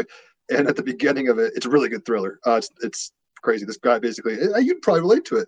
Uh, this guy gets gassed and uh, wakes up in a hotel room and doesn't know who he is, or, or he knows who he is, but he doesn't know why he's there. And basically he's held there for like twenty-five years and then released randomly. And it's like, who did this to me kind of thing. You'd like it. But at the beginning, uh, the main quote kind of whatever of Old Boy, Uh, this Korean film I'm talking about, it says, laugh and you uh, laugh with the world, cry and you cry alone, or something like that. And it feels like we're all kind of alone crying right now, just freaking out. But I do believe that in some abstract way, this is like a, a puberty of our species or something weird. Like we will be better after this, I imagine. I, I mean, we have to hope. Um, but yeah. the pot, we just had a podcast right before you uh, with Serena, um, Serena Arlene, Arlene, a friend, an astrologer uh, from Vegas. And we were mostly just talking about the vaccine and COVID, basically. I'm not trying to get the job. Raphael isn't. He's very adamant against it. My whole family's been vaccinated. I, we were just talking about like how to deal with the cognitive dissonance. Such a strange time. It's it just a weird, weird time. I, yeah, and I won't get it online, either. Say what? We all have oh, yeah. I mean, right? Right. I mean, it's one of those things where I feel like I'm more afraid of like other idiots making me do it. Does that make sense? Where it's like, yep, we're going to hold you down and give you the shot, as opposed to like, you know, I don't mind living in a commune or like in a state, like a reservation. That's the worst case scenario, I guess. She rocked yeah. out and said no. And I'm like, I don't want FEMA camp life, but I mean, I'd rather do that than get a jab personally at this point. But um, yeah, it's just weird times. I'm not trying to dwell on the weird, but clearly you've been affected by it. And I haven't, I put my head in the sand as soon as this shit, I was in Australia in Gold Coast kicking it uh, with a friend. And I was supposed to go to Vienna actually and hang out with Raphael. Um, and around Valentine's twenty twenty, I landed in West or like L A and got stuck in West Hollywood for a month. And ever since then, I've been like, what the fuck's going on? Basically, right? Like, I can't travel. Yeah, seriously. Like, what the fuck? So, and it's not, yeah, and, was... and in some weird way, it's a wake up call because I think we were very jaded and privileged and all this kind of stuff. We need to be grateful for like freedom mm. and grateful for community and grateful for everything. I think this is kind of part of my lesson, at least. It's like, shit. You never know Seriously. What you have until it's gone.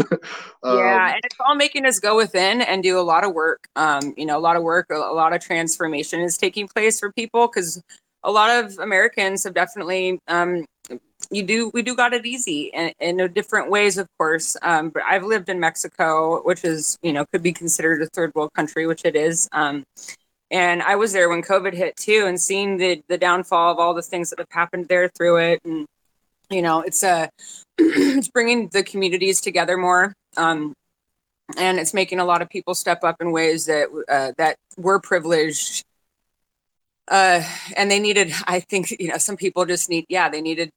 Unfortunately, some people just have to go through different things to really, you know, wake up and learn what the human experience is. You know, it's not just about us.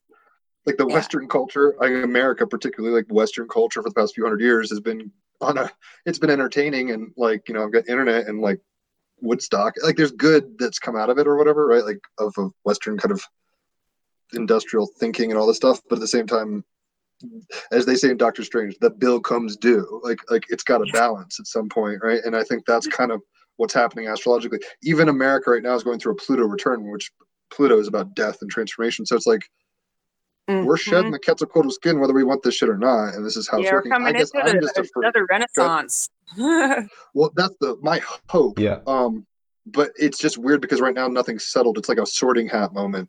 So it's like mm-hmm. I don't really know who my tribe necessarily is because it's changing. I mean, not that it's really all about quote tribe. It's like I don't want to be living. It's just you know what I'm saying. It's like I don't. There's levels of reality I don't want to deal with, and I'm not trying to be ignorant of them, but I don't want them to pertain to my reality. And yet we live in a globalized world where it's a quote pandemic, and everyone's like, you're culpably, culpably responsible, like moral. You got to get the shot or else you'll kill us. Like it's just a weird time. So I'm glad yeah. that you kind of can chill out and paint. Um, I'm chilling in Colorado, playing music and doing what I can, um, podcasting nice. And stuff. But I'm hoping that we can all. I got, it, it, we were just talking about this last episode, but it's like I, if you're familiar with Star Wars, like the last installment of that whole saga, um, basically yeah. there's this whole thing where it's like, yo, the Empire is probably going to win. The Sith Lord, he's rejuvenated and all this kind of shit.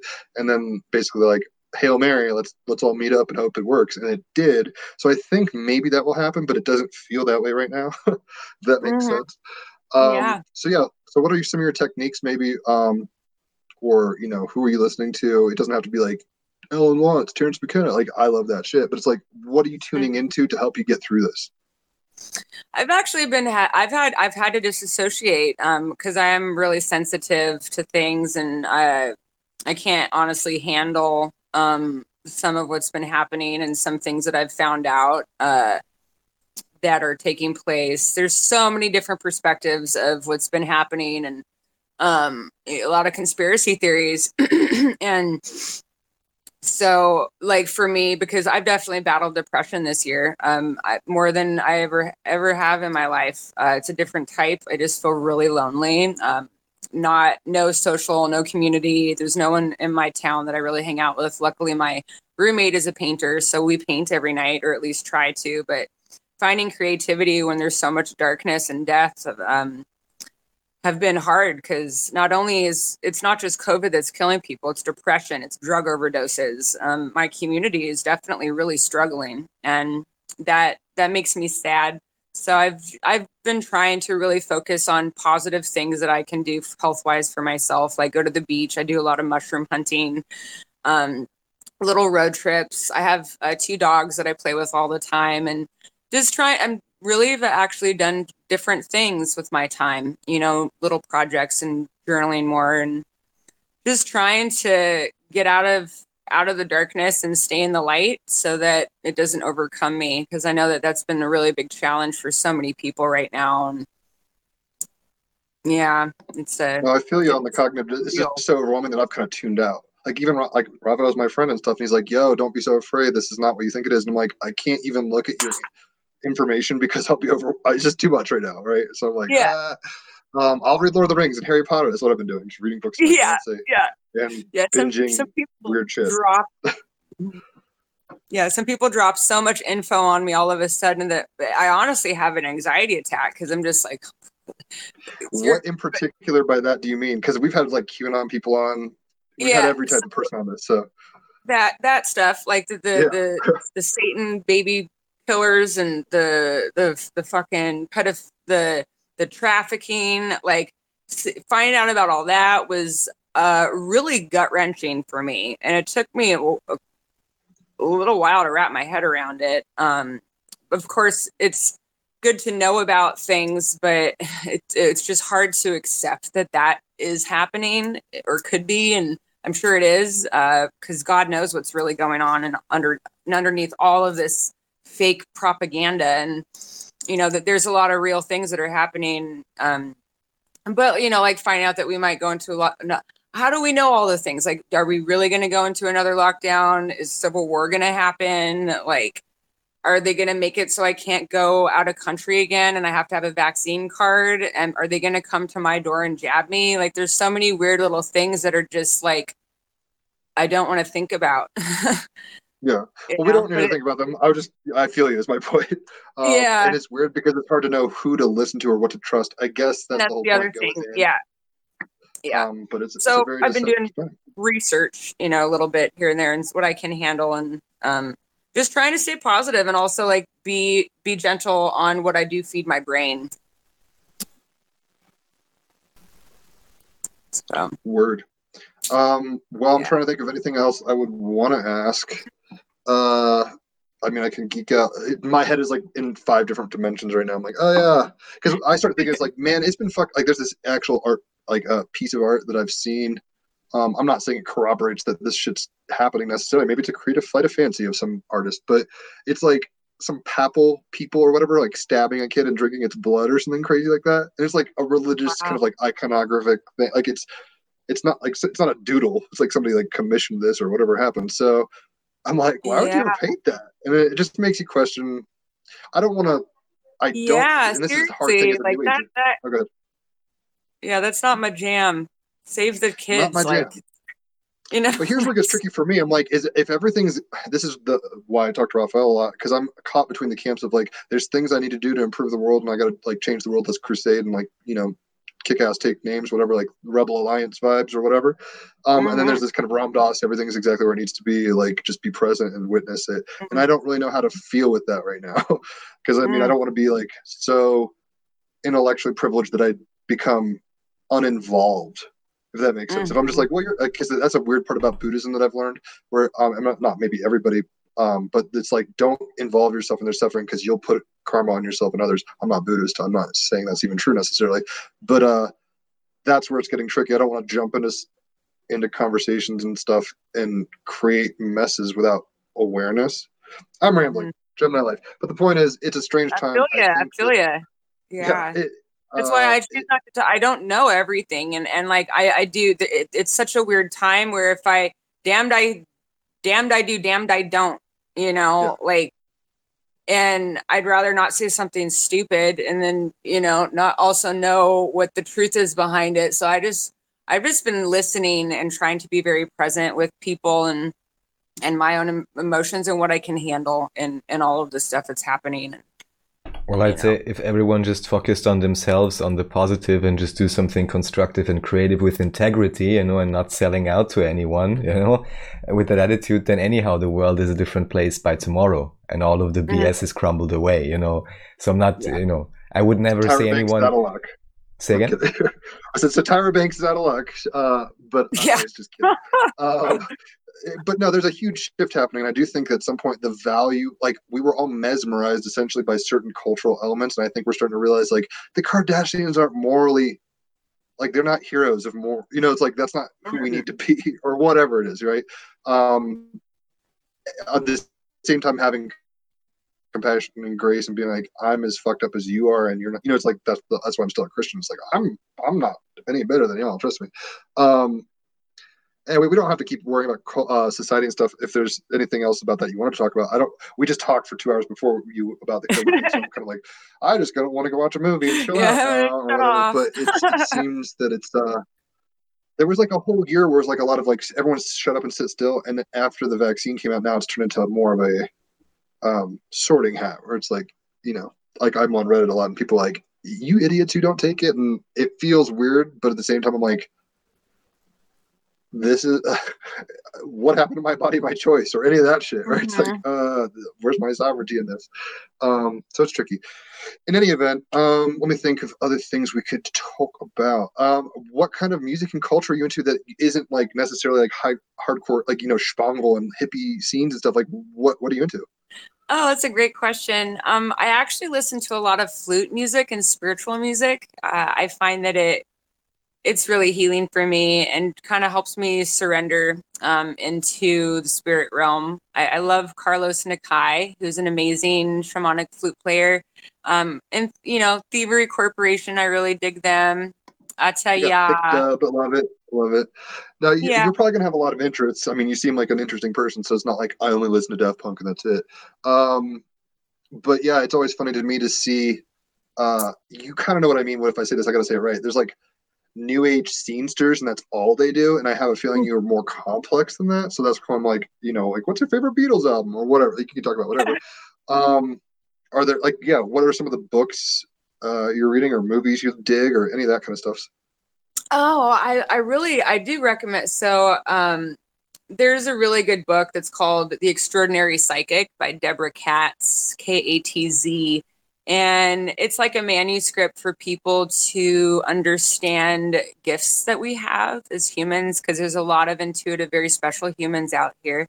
And um, I feel that we've uh, been brought up at a young age to deny a lot of the gifts that we have. And this book is really fascinating. I started reading it when I was in the hospital, and I couldn't read one page to get to the next without forgetting everything that I was reading. And I really wanted to read the book. And so this is like a book that I, I'm, I, I've finally finished it. Um, and she's written two of them, but it was like the book that I'm like, I must get to the second chapter. And I would finally like write down little things from the first page on the second one, so I could try and get to, you know, the next page. And over a few years, my memory started getting a little stickier. Things started sticking more. So that's a really good book. It helps people create grounding chords, bringing the light into you to help you get rid of the, the energies that have attached themselves to you. It helps you create a safe space and visibility so that when you walk into a room, people don't look at you. And then you're aware of the energy that you're bringing upon yourself. Um, It's just a really great manuscript with a lot of different tools for building your psychic abilities and your intuitiveness with your body and and awareness of things around you. And so I really love that one. Uh, Sounds like a dojo. Yeah. Um, Orpheus kind of book. There's a book I read recently with um, my fiance called God I Am, From Tragic to Magic. She was all about it. And I, at first I was reading it, I was like, this is the worst wording. Like, it's like some, I don't know. It was like hitting me so wrong, but that was like my ego, like fighting it. And then once I got into it, I'm like, this is like really important to read. But my mind is like, fuck the style. Like, you can't let styles carry away from content, basically, right? It's like, yeah. Country music sucks, but maybe they have a really good song that you need to hear or like that. Totally. Um, so. Yeah. It's tricky, but uh, it's doable. um, so how's your memory now? Like, is it pretty, I mean, I know it's probably not, we're going to be like one hundred or one hundred or whatever, but it's like you're finishing books, remembering the things. Like, clearly we're talking well, so. I feel very grateful that I can make new memories. Um, a lot of stuff from, uh, uh, stuff is coming back every day from my past, um, which is nice. But of course we have millions upon billions of memories, so a lot of it isn't there, and some stuff still doesn't click, like people being like, oh, I know you, or we've slept together. I'm like, oh, really? Where's my birthmark? Oh, fuck. like, oh, like, I never would have thought that I knew you before.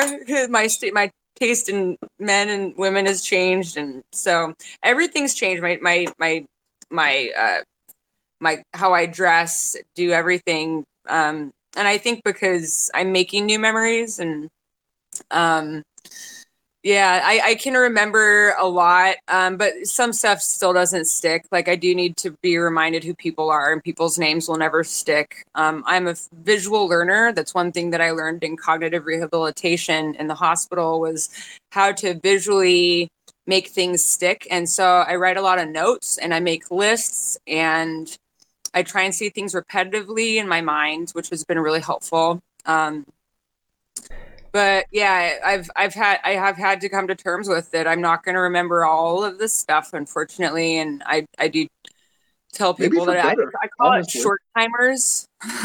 And uh, if I may, because it's actually incredibly interesting, and I didn't even think to ask about it now uh, until now, is what you basically had in a sense is an experience of, in a way, being reborn.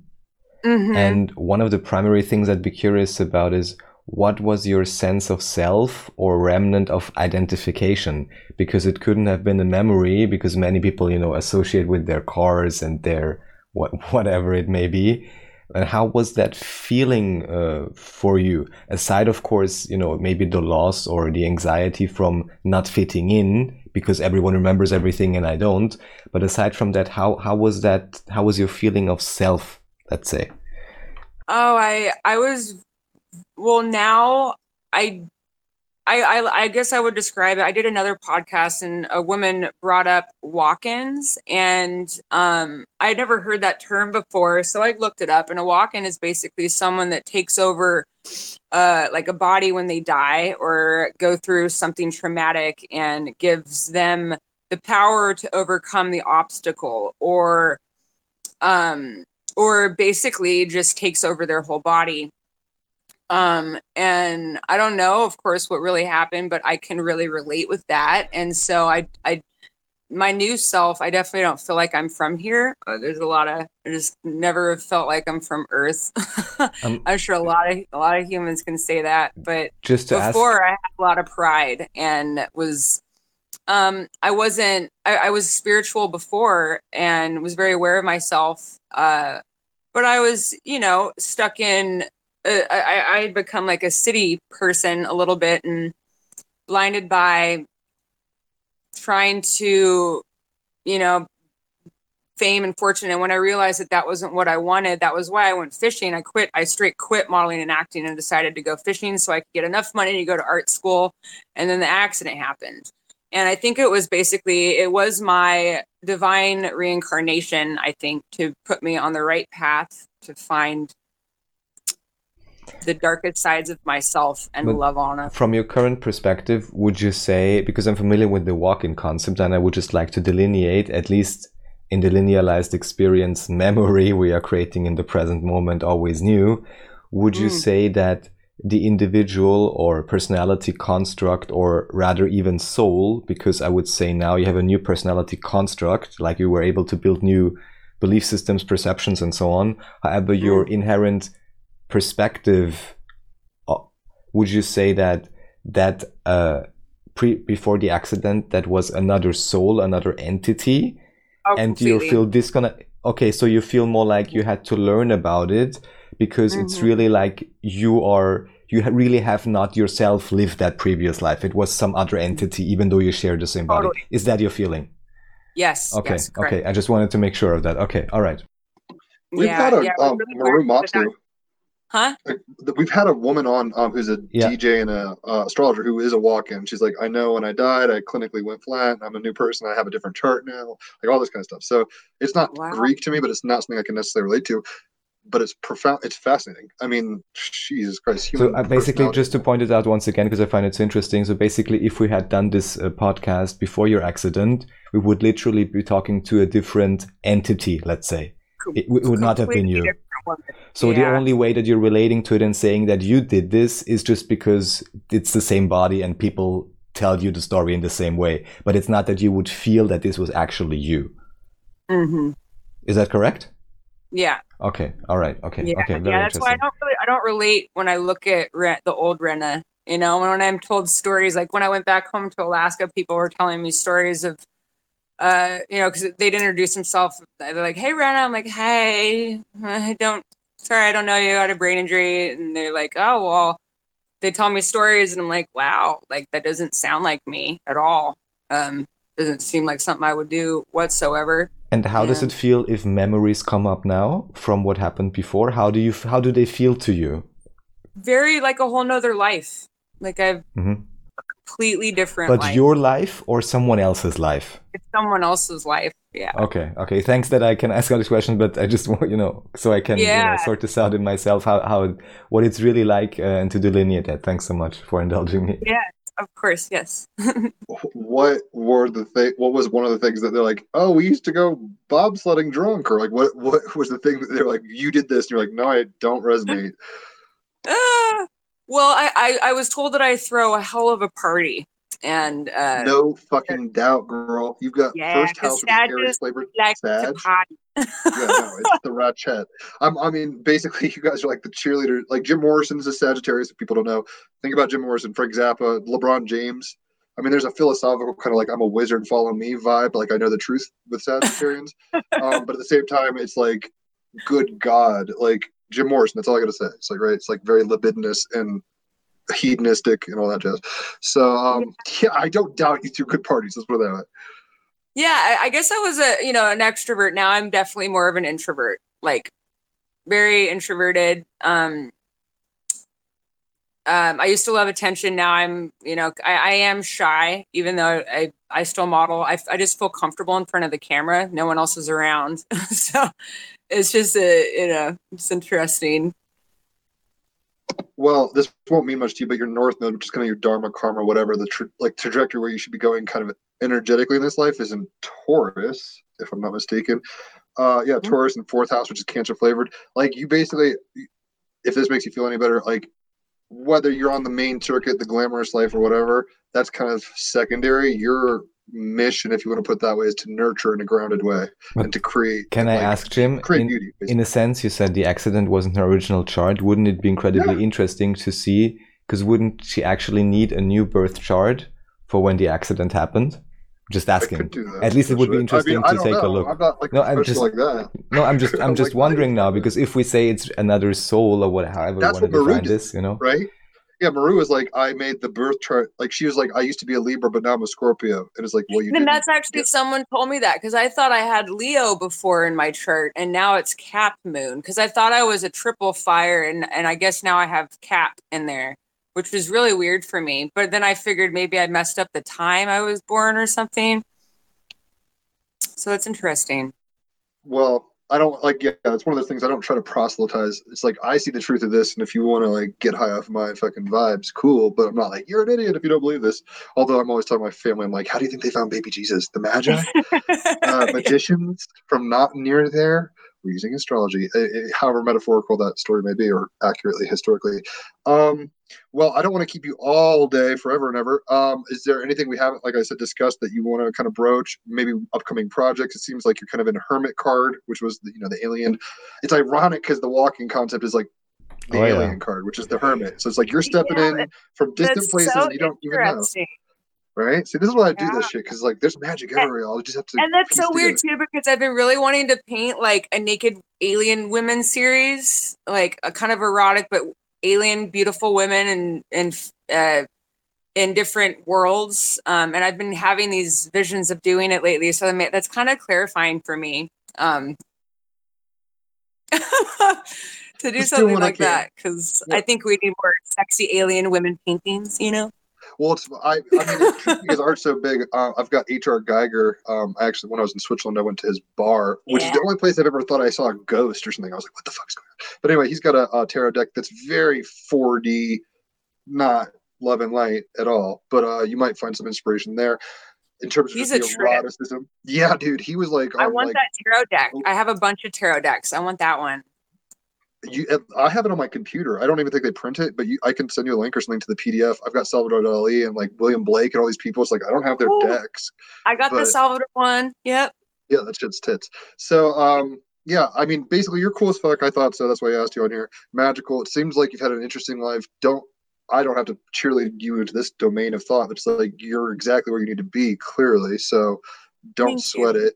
Um, it's really cool seeing your creative output, seeing how kind of circles overlap. Um, I'm you. not sure what festival life and all this stuff is going to be like in the future, but hopefully our paths cross at some point or whatever. Yeah. And yeah, well, if I ever you're... come out to Colorado, I'll let you know. Um, Definitely. I, yeah, I, I plan on it. Hopefully that there's some pagan parties that are a lot of fun that I try to go to. Um, and yeah.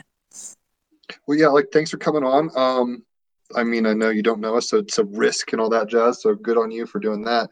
Is there any kind of like parting sentiment or like what you're going to be up to as far as you know that you want to kind of share oh. with people? We'll make sure to put your links and all that. In the, um, yeah. Yeah. Um, well, I've, I've actually been working on a book um, that is titled uh, Drinking Rainbows, and it has already been written and turned into a screenplay for a major motion picture, which is being brought around Hollywood right now by the screenwriter um, who's named Gomez. So hopefully, um, I hopefully that'll p- be picked up. Um, the the book is about uh, the movie is about the experience in the hospital, which was extremely uh, traumatizing uh, because there was a lot of malpractice that took place, and so the the movie's about that. And then hopefully, you know, in the future, um, whatever happens with that, because in the book it's going to be a lot different. It's, you know, obviously growing up in Alaska, the hospital experience, but then going into the uh, working on pot farms, dr- psychedelics, uh, the festival experience, what it's like um, reinventing and going through different things. And so it's been it's been fun for me to write, and I hope that it can help other people um, find hope in, in their story and their struggles with themselves, and, you know, know that you're not alone in, in your battle with life. That's what's up, because as soon as you said that phrase that is the title of the book or the movie or whatever, um, way back when, you, I think you had said it in passing uh, with the spirit, like with the ayahuasca trip you said you had, like all those mm-hmm. rainbows came in and like, you can spit rainbows or whatever you said. Uh, I was like, that's a good, that's a zinger. I like that shit. Um, I mean, obviously, I didn't make my Facebook- Download. yeah, yeah, I didn't make my Facebook picture, but it's vomiting a rainbow filter like from a decade ago. I thought that shit was I hilarious. Thought that's, I actually was like, okay, this podcast is cool, because he's actually, I painted a painting of rainbows coming out of my mouth, just like your profile picture. Well, so. I haven't yet done that on ayahuasca, but I thought it was funny that a friend gave it to me. I was like, that's a funny fucking edit. I'm going to make that my profile picture. The other one that used to be, it was a face swap with a cat, and it's like my cat, and it's like, I love it. Weird one. Um, but uh, no, props on getting that out there. I was going to say you should write a, I mean, I didn't know you were writing a book, but it's like, you got a pretty compelling story. You should probably get that on paper. Thanks. Um, Thank you. I have a little ways to go, but it's happening. That's what's up. So yeah, it seems like you're doing good stuff. Uh, one kind of thing that's hitting me, it's like, I don't know. I mean, I'm not like, a, yeah, let's listen to Bob Marley all the time. I'm not like way into reggae particularly. Um, I respect it or whatever. But um, Sun Is Shining, which is kind of a big popular Bob Marley mm-hmm. song. Anytime it's in there's like, um, I'm a rainbow, like I'm looking for the rainbows too. It's like Rainbow Tribe is up in this bitch. That's what, what's happening basically. And I think it's starting to oh, get yeah. really dark because we're here. It's like the contrast is shifting. So hopefully we can all just like puke rainbows on each other and raise the vibes and have fun. But yeah, bottom line, you're cool as fuck. It seems like you've had a wild ride and it ain't over yet. So hold on tight, Thanks, girl. Brother. But yeah, you're cool as fuck. And uh, we'll be sure to, uh, if you want to come on, like shoot the shit with David Heskin or any of these people that we have on, um, just geek out with other people. I mean, I know you can't go to festivals. We can make a scene like this. That this would be fun sometime. Wow. Yeah, I'm down. Yeah. So uh, yeah, thanks for giving us your time and energy. You're cool as fuck. Um, Guys, we're out here, Team Rabbit Hole. We're all out here doing our thing. Let's like fucking make this twelve D transition or whatever's going on here. Um, Raphael, you got any parting thoughts? Just thanks so much for sharing your story. I think it was most enlightening and highly interesting. Uh, thanks for allowing us to ask you all those questions. And just like Jim said, taking the risk of coming on, you know. Uh, and yeah. Well, she know. does do drugs, so it's only so risky. It's like, it's, here, open your mouth and come on this podcast. So yeah, we'll get you on here another sometime. Um, I'll, but yeah, we'll let you go. We'll cut you loose here. I guess that's a fishing term. I don't fish, but there you go. Um, we'll cut you loose. Thanks for giving us your time, and yeah, keep it up, girl. You're kicking ass. Thank you so much. Thank I really you. appreciate it. And for uh, for the listeners, if you want to find me on Instagram, um, my handle is at artist Renna Monet, and my name is spelled W R E N N A Monet, like the artist.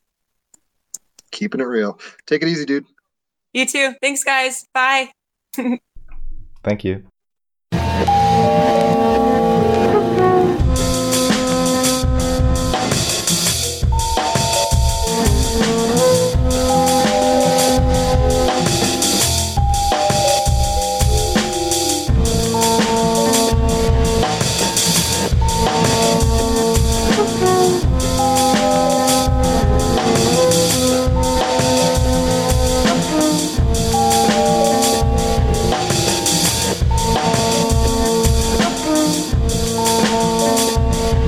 We'll be right back.